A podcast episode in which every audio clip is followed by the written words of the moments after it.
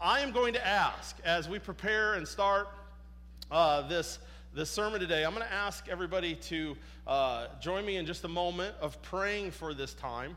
Uh, praying for what we're about to talk about. And, and before we do that, I, I want to say this also. So, Teresa, I don't want to mess with that. I don't want to mess with this.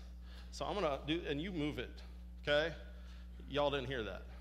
You're still going to think I'm doing it. Um, but I'm going to ask you to pray with me, and here's why. Uh, there are times when I've gotten up to preach that uh, anytime there's opposition to the truth of God being preached, right? There's always opposition to the truth of God being preached. Uh, but there are times when I feel very strongly in my own spirit that the, the message or the significance of what it's about to be shared is so profound and so important and so powerful that there's even, I just, there's just this oppressive opposition towards it. And, and I want us to just come for a moment together. I want you to pray for me. I want us to pray for each other. I want us to pray for this moment because um, we didn't just come to hear a sermon. We came, I hopefully you're here to hear the very voice of God, Amen. right? Hopefully that's why we came this morning, is to hear the very voice of God. So would you join me just for a moment? And, and, let's pray for the next few moments that we have together as we open up God's Word and, and we look at it together. Father, uh, I begin with the thought that nothing happens on accident, meaning there's a purpose for why we are gathered here this morning. There's a reason that you have uh, created and ordained this day, and for us to gather together as your people to worship you and to hear from you. Uh, so I, I want to be really focused, Father, on the significance of this moment. It's not a moment of checking it off the box of, yes, I went to church. We, we are in the very presence of our King.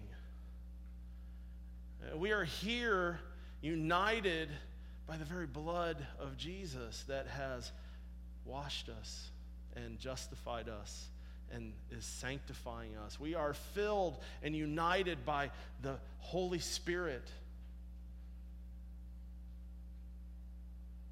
that has been given to us as a seal as that deposit of our faith. So as we enter into this time, Spirit of God, have your way with us. Remove all opposition. Open our ears. May our spirits be open to you. Lord, today, set captives free. Lord, today, bring sight to those that are believing lies. Let us see truth. Let us see your glory. Let us see your love. Let us see you. We pray this in, the name of Jesus, the name that is above every name, the name that has the power to save. We pray it in the name of Jesus. Amen. All right, so to prepare us, uh, I have one passage of scripture that is not going to be up on the overhead because uh, I think it's good for us to get used to pulling out our sword every once in a while and using it. So I'm going to prepare you. If you have a Bible, get ready. We're going to be in Isaiah chapter 61 here in a little bit. So I'm giving you some foreknowledge so you're ready. You got your finger there. If you use your phone, great. Isaiah 61, we're going to get there here in a little bit. So I'm pre preparing us so we're ready when we get there. I'm pausing for a moment because one of the coolest sounds in church is when you hear Bible pages. You ever notice that Bible pages have this very distinct sound? It sounds like one of the it's one of the coolest things to hear in the church. So, all right. So we are beginning our uh, second go around of the Big Five as we talk through our core values as Blessed Hope Community Church. So we're going to look at core value number two starting today, and we're going to process through this over the next four weeks. So let's take a moment. Let's look at what our core value is. We will pursue Jesus with ridiculous joy. Why? Because Jesus is victorious, therefore, so are we. We will pursue Jesus with ridiculous joy. I loved when we were talking about this, when the leaders were talking and we were processing this and we were going back and forth on, on this wording, and, and we just kept coming back to landing on, you know, do we want to say we will pursue Jesus with joy? It's like, no. When we really understand what Jesus has done for us, when we really understand who Jesus is and who I am because of Jesus, when we really understand where we're heading and where we're going to end up once this life is over, when we really understand that, man, that is ridiculous joy. I mean, ridiculous. To the point that the world should look at us and be like, what is your problem? Have you ever thought about that before? That the world should look at us as the church, as disciples of Jesus, as the redeemed, as children of the Most High God, they should look at us and be like, What is your problem? What, why do you have this ridiculous joy? It makes no sense. Here's one of the reasons that I have felt opposition in preparing for this today. I get all this, I agree with all this. I do not see anything that I'm going to say today as anything that I don't believe in wholeheartedly, but I struggle with it. I mean, I think it, it's fair to say that, I mean, let's just, let's, let's be honest, one of our core values, the last one, we'll get there eventually, but one of our, our last core value is we won't get in his way. And part of that is no mask. So let's tear the mask off a little bit. I struggle with ridiculous joy. So I sat there many times going, Lord, I don't know if I really want to get up and talk about ridiculous joy because how do you talk about something that you're struggling to experience? And here's the thing the more I've dived into this this week, I'm not trying to say that I have all the answers with this, but you start feeling God producing ridiculous joy. So let, let, me let's just define this for a second. Let's talk about defining joy for a moment or, or getting a better understanding of that. So here's the first thing I want us to understand. The level of joy in a disciple's life is directly proportioned to their walk and intimacy with Jesus. So, so, so let me explain this or say it a different way. The level of joy that you have in your life is going to be dependent upon how close you are to Jesus.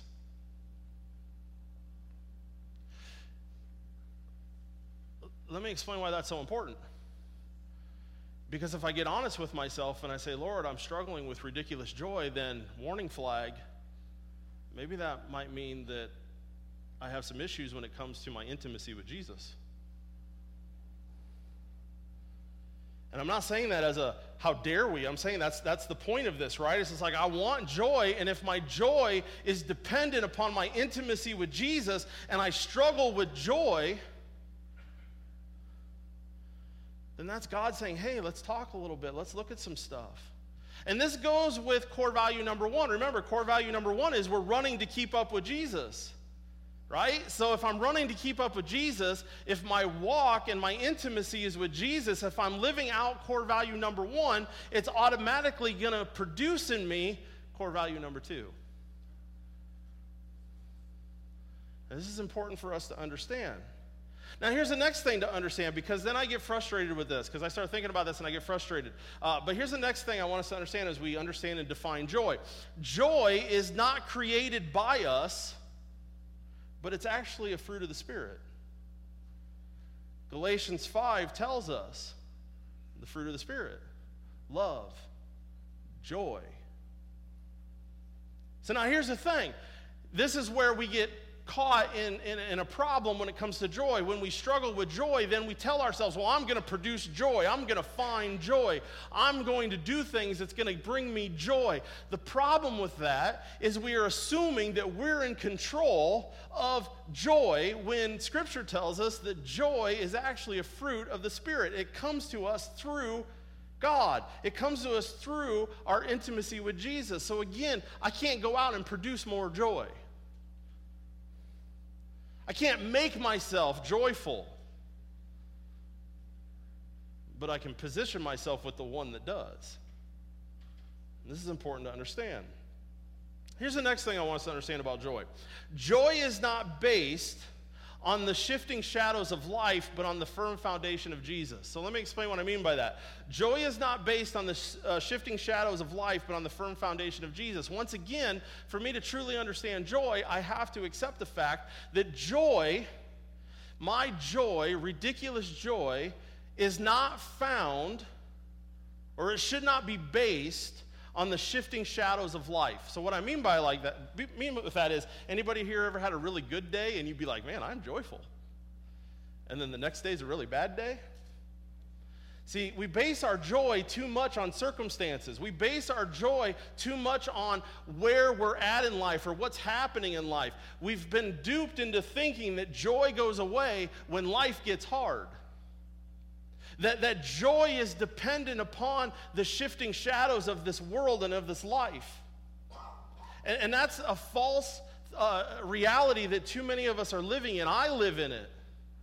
See, joy remains no matter what the circumstances of the day are like. Let me give you an example of this. Scripture tells us in Hebrews it says, For the joy set before him, Jesus endured the cross. Of all the situations in all of human history that I would not connect with joy, would be the cross.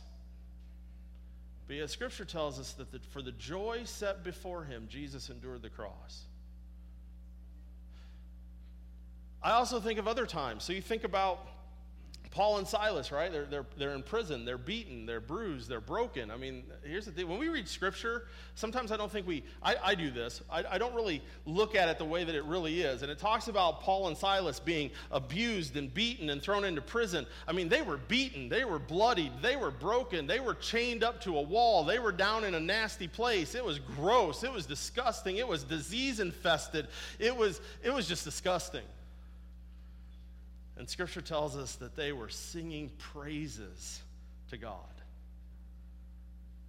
There was joy, there was rejoicing in the midst of a horrible situation. So, joy is not based on the shifting shadows of life, but on the firm foundation of Jesus. And we're going to get into that a little bit more here in a minute.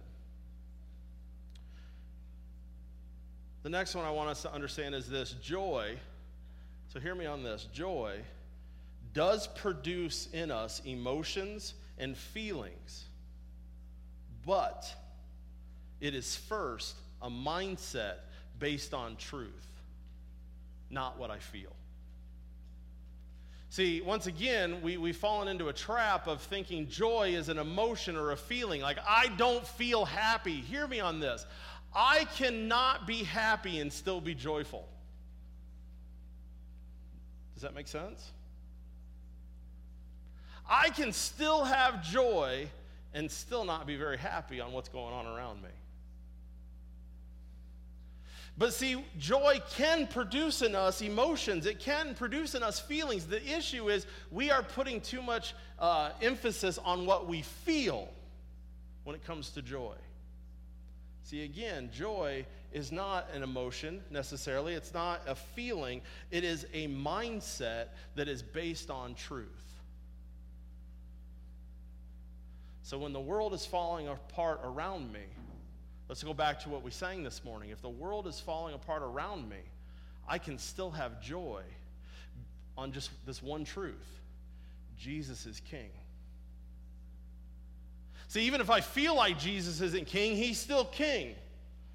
Even if I feel like my world is out of control, Jesus is still king. He's still seated on the throne. He still reigns supreme, and nothing will ever challenge that.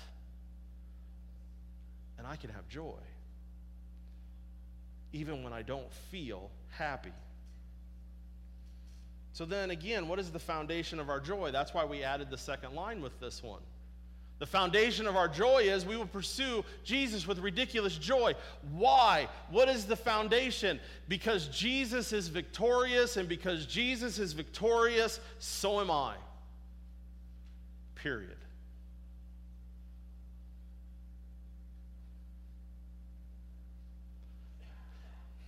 I want to invest in like an amen sign. Right? Like, I won't use this anymore. We'll just push a button that says amen. I mean, think about this for a moment. I have joy because Jesus is victorious, not because I'm victorious. It's not, I don't have joy because I'm killing this life, man. Like, hey, I'm awesome. Like, this is perfect. I'm doing everything right. Everything's working for me. That's not where my joy is found. Joy has to be found in this one truth Jesus is victorious. Jesus said this.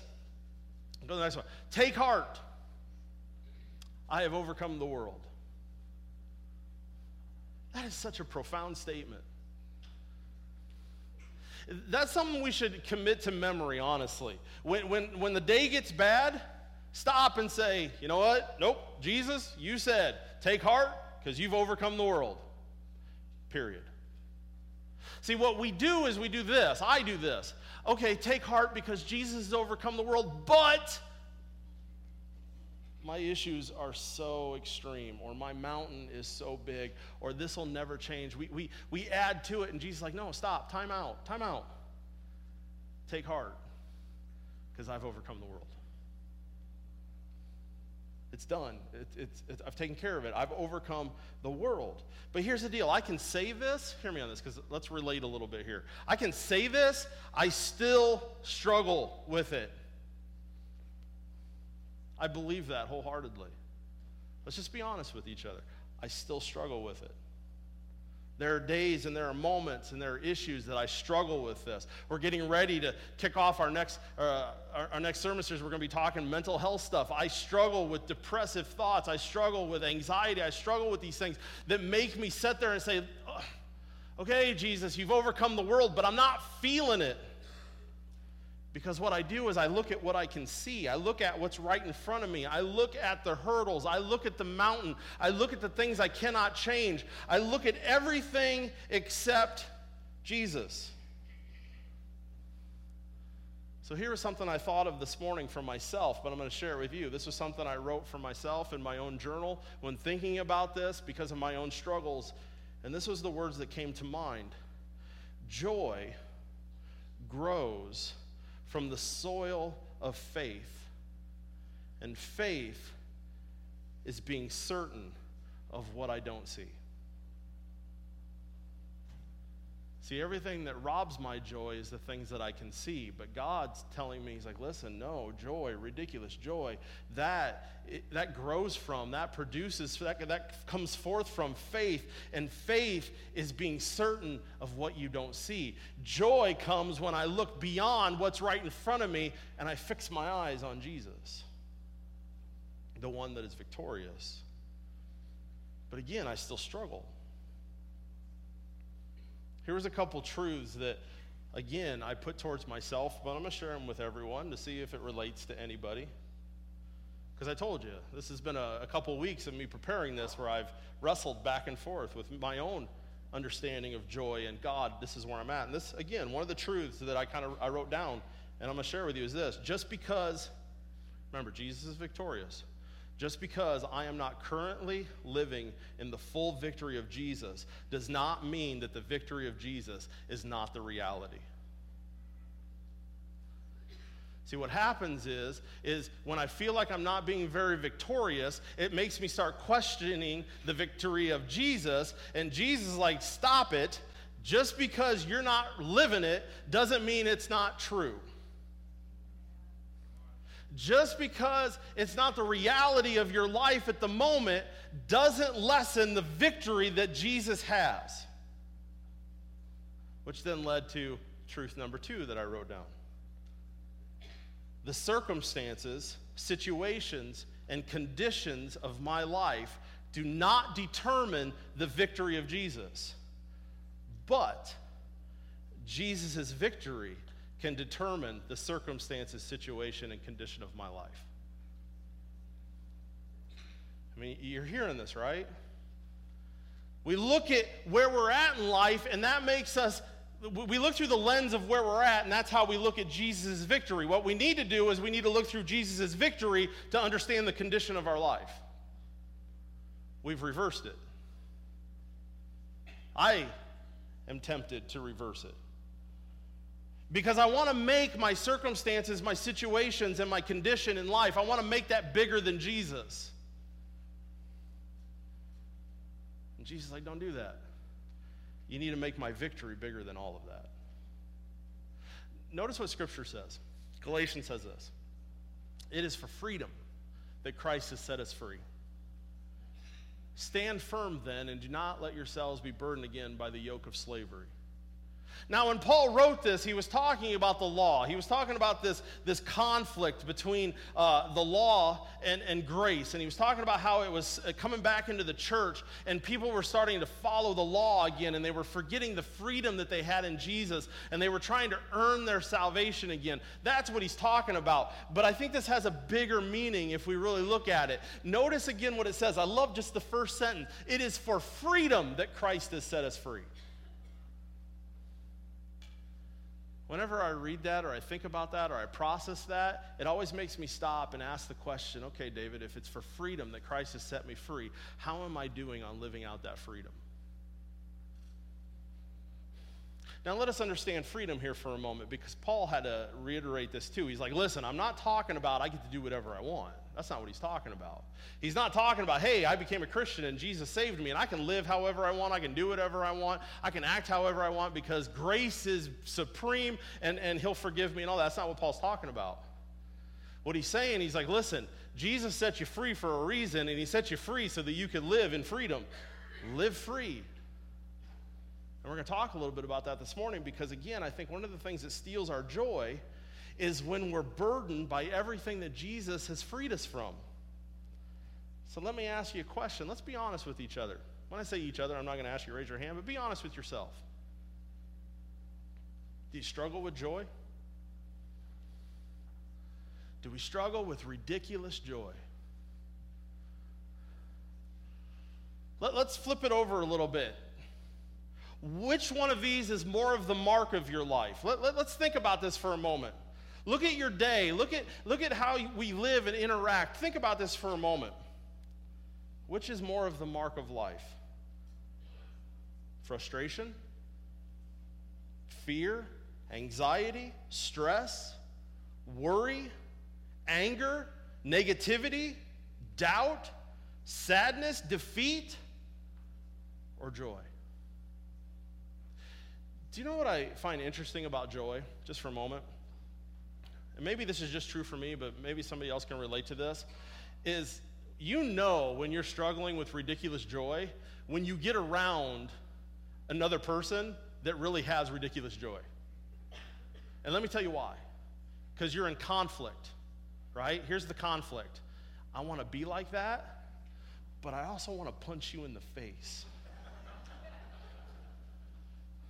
You get what I'm saying? Like you get around those people that have ridiculous, and I'm not talking fake joy. Let's time out for a second. Let's be blunt honest about it. There is fake joy in the church.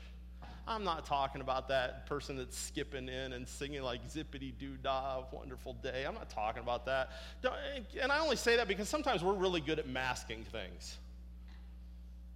We're good at that there's fake joy, right? There's, there's a way that people can, can kind of present. I'm talking about that genuine article, right? You get around that person, you know, you can feel it. It's like, this is genuine, this is real. Man, I want to be like that. I want that in my life. I desire that so much, but yet it frustrates you at the same time because you know you're not there. And like everything in you is like, get away from me because you're making me feel there's something missing. Let's just flip this around a little bit. Wouldn't it be awesome if we were all were people of ridiculous joy? So every time we went into the world and we rubbed up against people that don't have ridiculous joy, we're doing the same thing to them. Wouldn't it be awesome if your life was putting people in that kind of attention? Man, I want what you got, but at the same time, I can't stand being around you. Why? Because we're bringing light into darkness. That would be awesome if we were like that. I remember one time my parents, uh, why they do these things, I don't know. They invited a missionary to come stay with us for like a month or two months, him and his family. It really messed up my life. Right? Because at the moment of my life when they did this, this was when I wanted really nothing to do with church. I came to church. This is, I mean, but used to go out and drinking all the time and used to do all this stuff. So I would wake up almost every day about 10 30, 11 in the morning. And I'd stumble downstairs, and, and I'm not in a condition to be joyful or happy or anything. I don't want to talk to people. And you walk downstairs, and then there's the missionary sitting there, and every, every day he just annoyed me. He's just like, Morning! And he was so loving and friendly, and it just, and everything, I just, I wanted to hit him every single morning. But the reason was because I wanted him gone because every day I was around him, it reminded me of where I wasn't. That's what I'm talking about. Again, what is the mark of our life? If we were to look at our day, is our day full of frustration, fear, anxiety, stress, worry, anger, negativity, doubt, sadness, and defeat? Or would we say that our days are marked primarily with joy?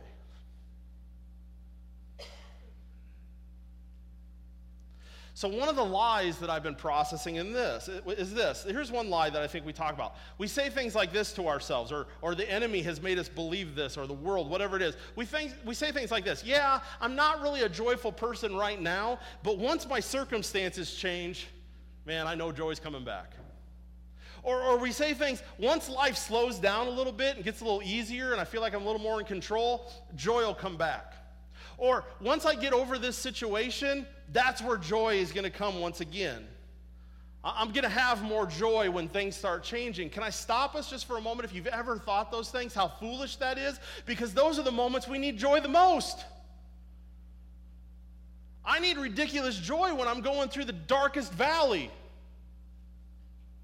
Not saying, hey, when I'm going through this, I'm going to leave joy over here and it'll come back to me eventually. No, that's when I need joy the most.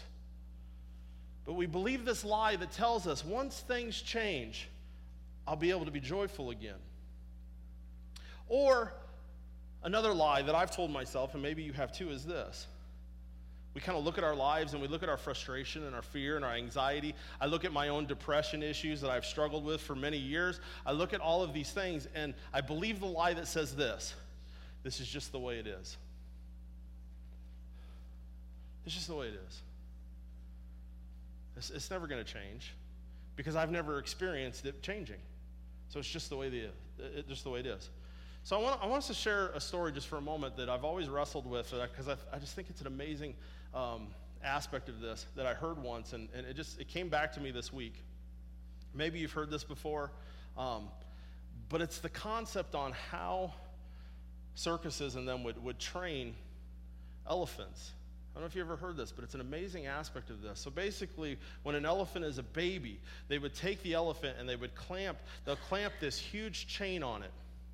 This massive chain on their leg and they would stake it down with this massive stake. There is no way this baby elephant is going to move this chain.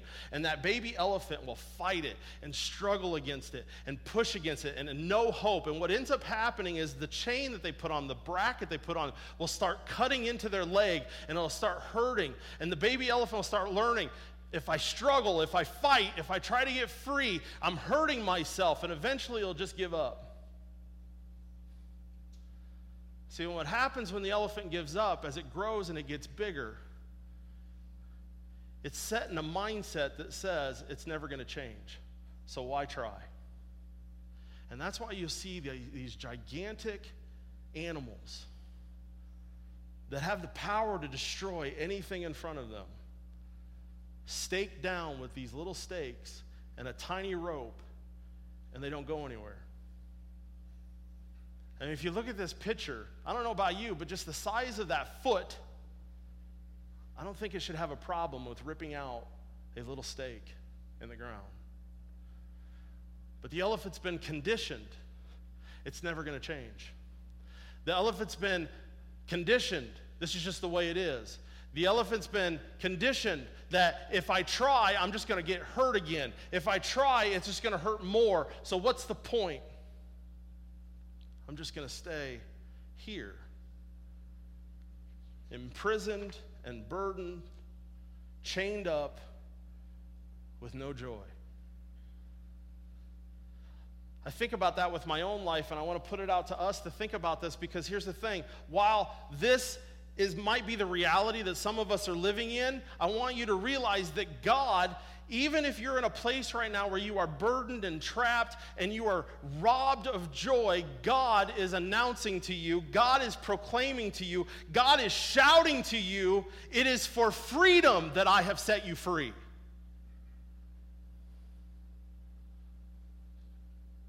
Notice again, Paul didn't say, God is saying, I have set you free. He's like, listen, it is for freedom that I have set you free.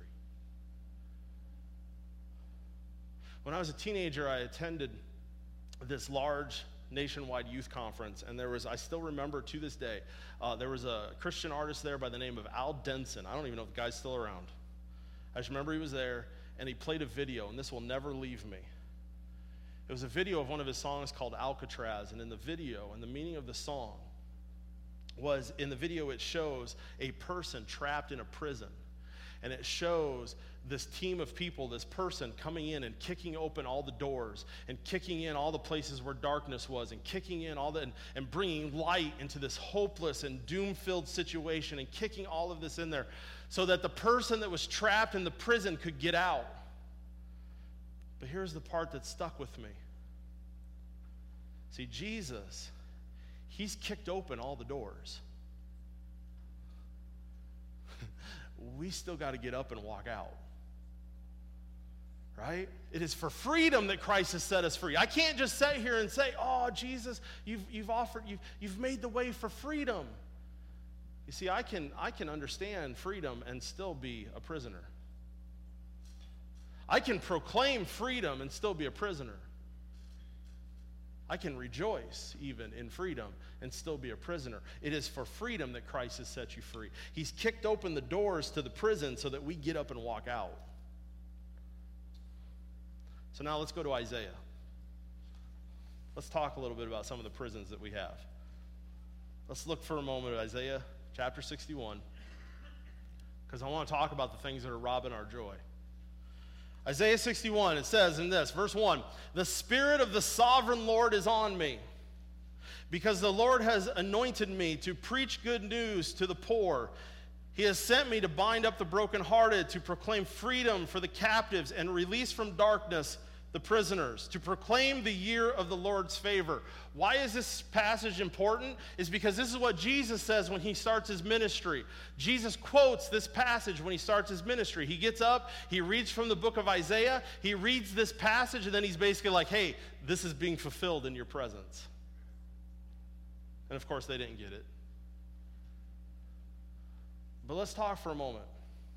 Let's just three things I want to point out that are robbing us of joy. And I want us to be honest with ourselves because if you're being robbed of joy, if I asked the question earlier, how are you doing with your joy? Ridiculous joy. Are you living ridiculous joy that is not based on life? I'm not asking, like, hey, my life is good, right? I'm, I'm happy. I'm saying ridiculous joy. If you're struggling with that, let's look at three things that steal that from us. Here's the first one Jesus has given us victory over our hurts. Anybody that's ever been there, we're about to go into some celebrate recovery stuff.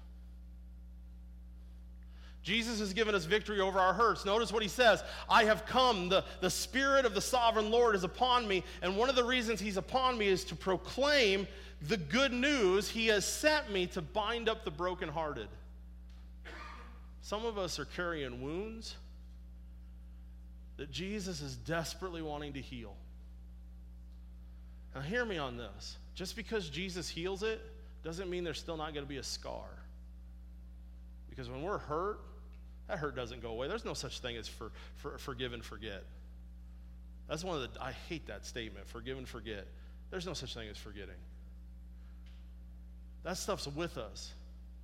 But it doesn't mean it controls us. It doesn't mean it imprisons us. It doesn't mean that it dictates our lives. It doesn't mean that it robs us of joy. No, Jesus says, I have come to bind up the broken-hearted. I'm going to heal that wound. And yeah, it might not happen instantaneously, but he's saying, I am the one that can heal that wound and take away that pain. I'm the one that binds up the brokenhearted.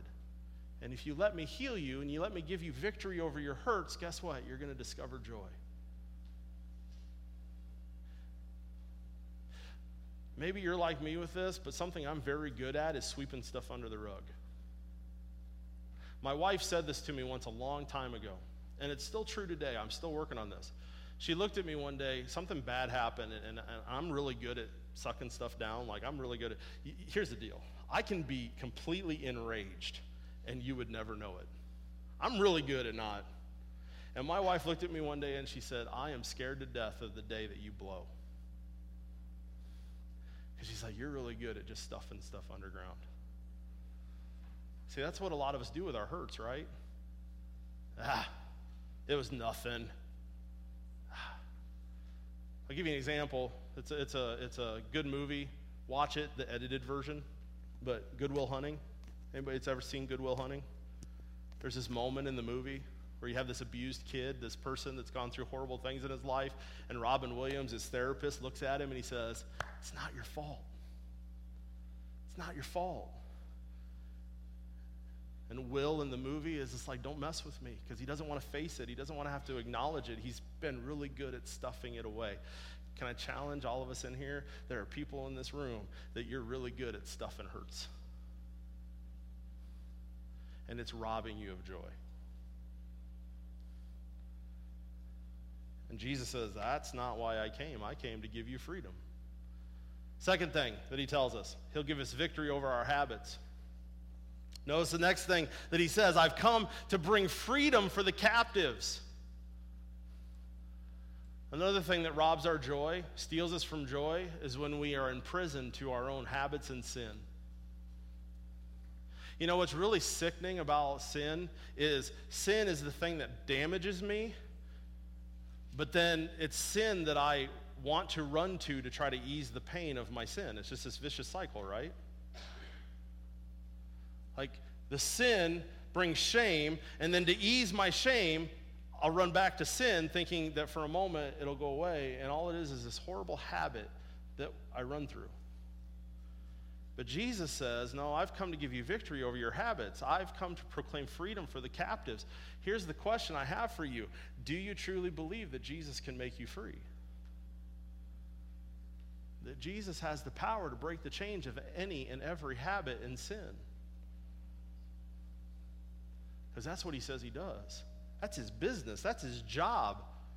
That's the thing that only he can do. Jesus gives us victory over our habits.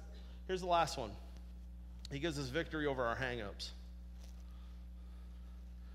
So, again, this is Celebrate Recovery stuff. Celebrate Recovery says that Jesus gives us victory over our hurts, habits, and hangups. So, what's a hangup? He says, I'm going to release from darkness the prisoners. I'm going to release from darkness the prisoners. And what I mean by that is, and when I think about that, is some of us are trapped, we're imprisoned with lies. We have the wrong thoughts, we have the wrong beliefs, we have the wrong ideas, we have the wrong mindset. In our own brains, we've created strongholds that are keeping us imprisoned.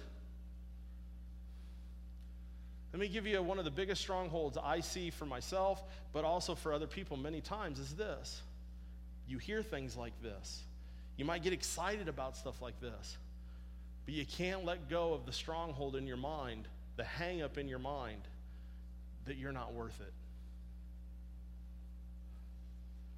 I'm not worthy of Jesus' love. I'm not worthy of Jesus' attention. I'm not worthy of anything Jesus wants to do in me. I'm not worthy. I'm not worth it. I have no value. I have no. Because some of us have spent a lot of time of our lives with people speaking into us that we don't have no value or worth. And that's called a hang up. And that gets in the way of ridiculous joy. So Jesus comes and says, Hey, I've come to give victory over our hurts, habits, and hang ups. So let me, let's kind of bring this all together let me say this Jesus is offering to us victory over these three things our hurts, habits, and hangups because He's freed us to run. And someone's like, wait a minute, run. I mean, Scripture talks about run the race that has been marked out in front of you. Run the race. And Jesus frees us to run the race. See, this truth that He has freed us is, again, hear me on this. It's not based on my feelings, it's not based on my circumstances. This truth is based on this the truth that Jesus frees us from our hurts, habits, and hangups. That is based on the cross, on the empty tomb, on the ascension of Jesus. It's based on the promises of God, and it's sealed with the proclamation it is finished. Done. Victory. Freedom. From every hurt, from every ha- habit, and every hang To remember again, this foundation of ridiculous joy is based on the victory of Jesus, the fact that he has overcome the world. So hear me on this. Really hear me on this. While the world attempts to break me, Jesus heals me. While the world tries to overwhelm me, Jesus frees me. While the world tries to defeat me, Jesus upholds me. Why? Because Jesus loves me. I mean, are we, are we getting this? It is for freedom that I have set you free. Last verse.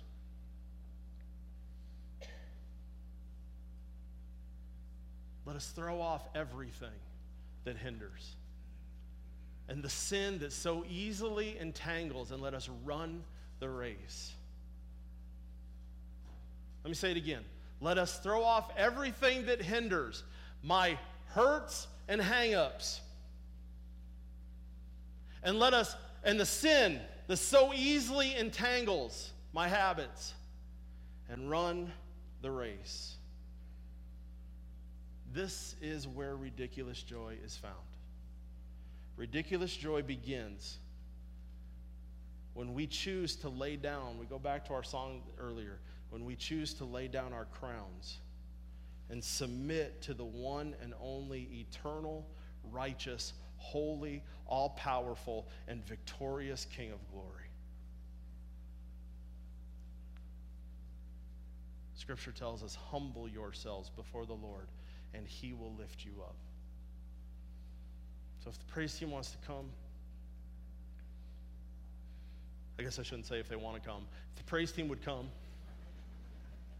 kind of open it up to them, being like, no, I don't think I want to.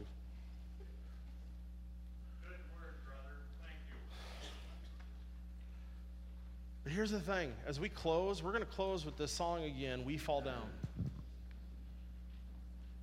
This morning, if you're wrestling and you don't have ridiculous joy, man, you, again, rem, let me remind you, you can't produce it. You can't just say, hey, I'm going to be more joyful. I'm going to do that. It has to start, remember, it's connected to your intimacy with Jesus. And our intimacy with Jesus is dependent upon our submission to Jesus. When we humble ourselves, when I cast off my crown, casting off my crown means I am not the Lord of this life. I am not the king of this life. This is not my life, it is yours. And Jesus, when it is yours, it is for freedom that you have set me free. So I'm going to cast off my crown please stand as we close with us? Let's cast off our crowns together.